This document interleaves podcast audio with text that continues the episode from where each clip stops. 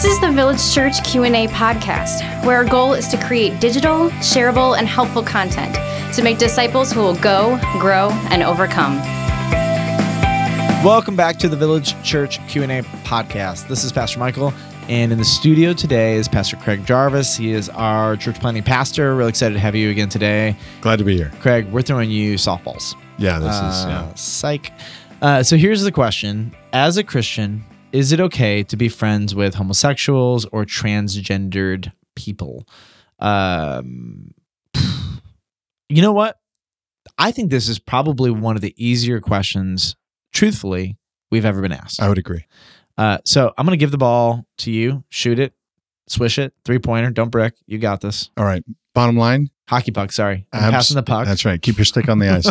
Bottom line, yes, absolutely. We are to befriend and love those around us as Christ did himself. Swish. And so- goal. So he was he was accused of being a friend of sinners. He's accused of hanging out with the publicans and the and the tax collectors and all the people that everybody else rejected, prostitutes.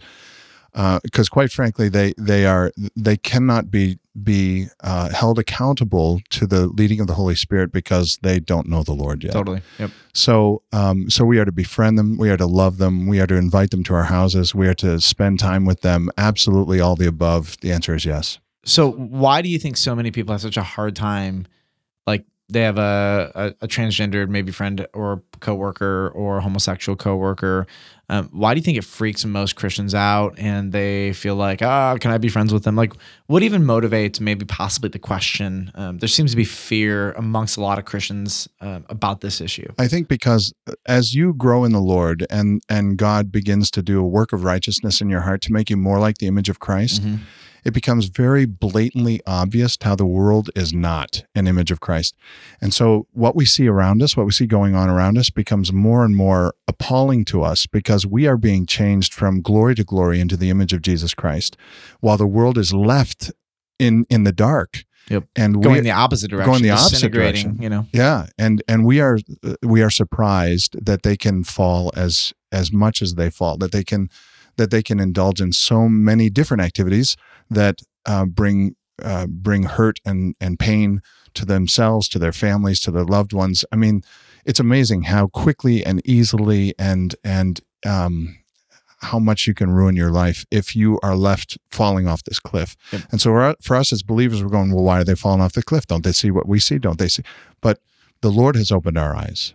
It's not us. We haven't done that job. The Lord is, and the Lord is changing us. And so we need to be very careful as He changes us, not to be judgmental on the work He has yet to do in the people's lives around us. I think it's fair to say for me, I have very little judgment um, on non Christians, if any. Mhm. Um, and I know we say this a lot, but it's true. I will never expect a non Christian to think, feel, and act like a Christian. Absolutely, If rightly you- so. I mean, wh- whoever you are, Christian, um, wherever you're at listening, you have no idea how much work the Holy Spirit has already done in your life. Mhm. You know, um, you may still struggle with sin. I mean, Mhm. we do.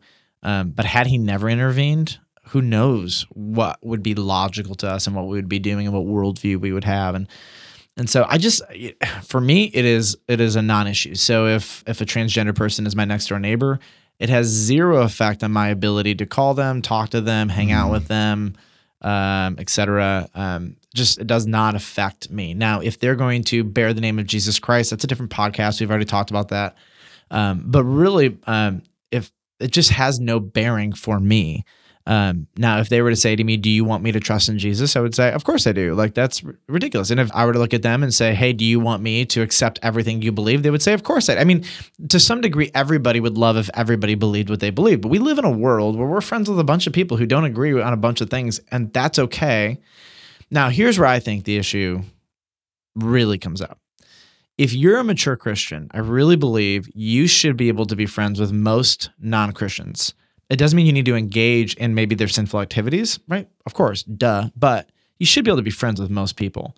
Um, a requirement for friendship should not be conformity to your standard of behavior or your ethics or morals. If it is, you, need to grow up spiritually. Okay. Um, but here's where I think the main issue is a mature Christian can look at somebody and say, My love for you, my enjoyment of you, and my commitment to you as a friend is not based on agreement of worldview or behavior. It is based on my decision to love you. hmm Um, I don't need you to agree with me.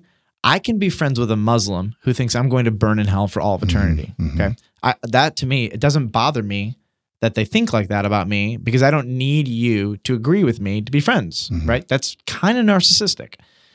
But in the more liberal, secular LGBT culture, to not agree with them um, means they can't be friends with us That's correct. that is a, i believe truly that is where the main issue of relationship works uh, a transgender person i don't believe by and large because of the cultural vacuum that they're in are going to be able to be legitimate friends with a conservative evangelical christian even though the christian has no issues and could be friends and could go hang out and could go do stuff and could counsel them and encourage them and be encouraged by them. Like the Christian should have no issues in the friendship, right?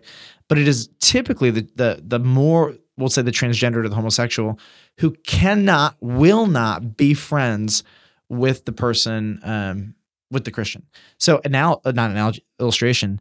Um, there are a number of kids and dads where the kid is a homosexual and the dad does not support it and the dad keeps saying to the kid, um, this is multiple scenarios, by the way. Like if anybody thinks I'm picking on you, I've got about six or seven off the top of my head right now, um, where the dad is like, I don't believe that. I believe that the, your lifestyle is a sin, but I love you. and My relationship with you isn't contingent on it. And the kid says, I'm done with you. I want nothing to do with you until you advocate for my lifestyle. This relationship is over. And the reason there's no relationship is not because of the dad's theology. The issue is because the son Wants the dad to change. demands the dad to Yep. change and will not be in a relationship with them unless the dad conforms. Right. And That's, that's, not love. no, it's not love. And it's not really friendship either. Correct.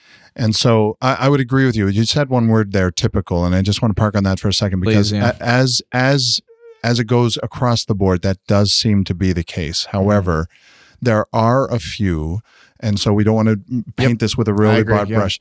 Uh, there are a few who uh, who are able to have that kind of relationship and agree to disagree on on this thing and still maintain the relationship. Mm-hmm. and it's awesome. When it- that happens, yes. super special. I have experienced that, and I have had wonderful relationships with folks that believe differently than me and even practice differently than me in in this area. But I consider us to be friends. Yep. Uh, but you're right. This more than many other subjects, especially today, has the ability to build a wall of hostility between moms and kids and Yeah. dads and kids and For sure. friends. And that is an act of the devil. The devil seeks to build the walls. Christ came to tear them down. Let's close and say this fair statement. Tell me if you agree. Um, if you're a mature believer, you do not need to expect a non Christian to act like a Christian. You could be friends with non Christians who have various different lifestyle choices, and your love and commitment to them as a friend is not contingent on their lifestyle choices. I, I would even say if you don't have friends like that, then you need to expand your borders a little more because you need to go find some friends that are struggling with these kinds of things and show them the love of Christ. and if they never trust in Christ, is my friendship a no, waste? big- no, no, no, no, No, because Goodness, my no. friendship with you is not ultimately about a motive. Yep. I have things I would want for you, but if they never happen, the relationship is not a waste. And I don't, I'm not going to be like, oh, on to my next person. You know, like if we're friends, we're friends. friendship is such a gift from God. Yep. It's a it's a way for kingdom light to shine in this dark world. When you see two friends who are actually friends Yep. and not demanding things from one another or demanding conformity from one another, Yep. they're just friends and friends to the end. Yep. That's that's just such a picture of Christ. It even for fallen people to demonstrate that, it's still kingdom stuff in a dark world. Amen. All right, listeners, thank you um, for joining us today. We'll see you guys on Monday.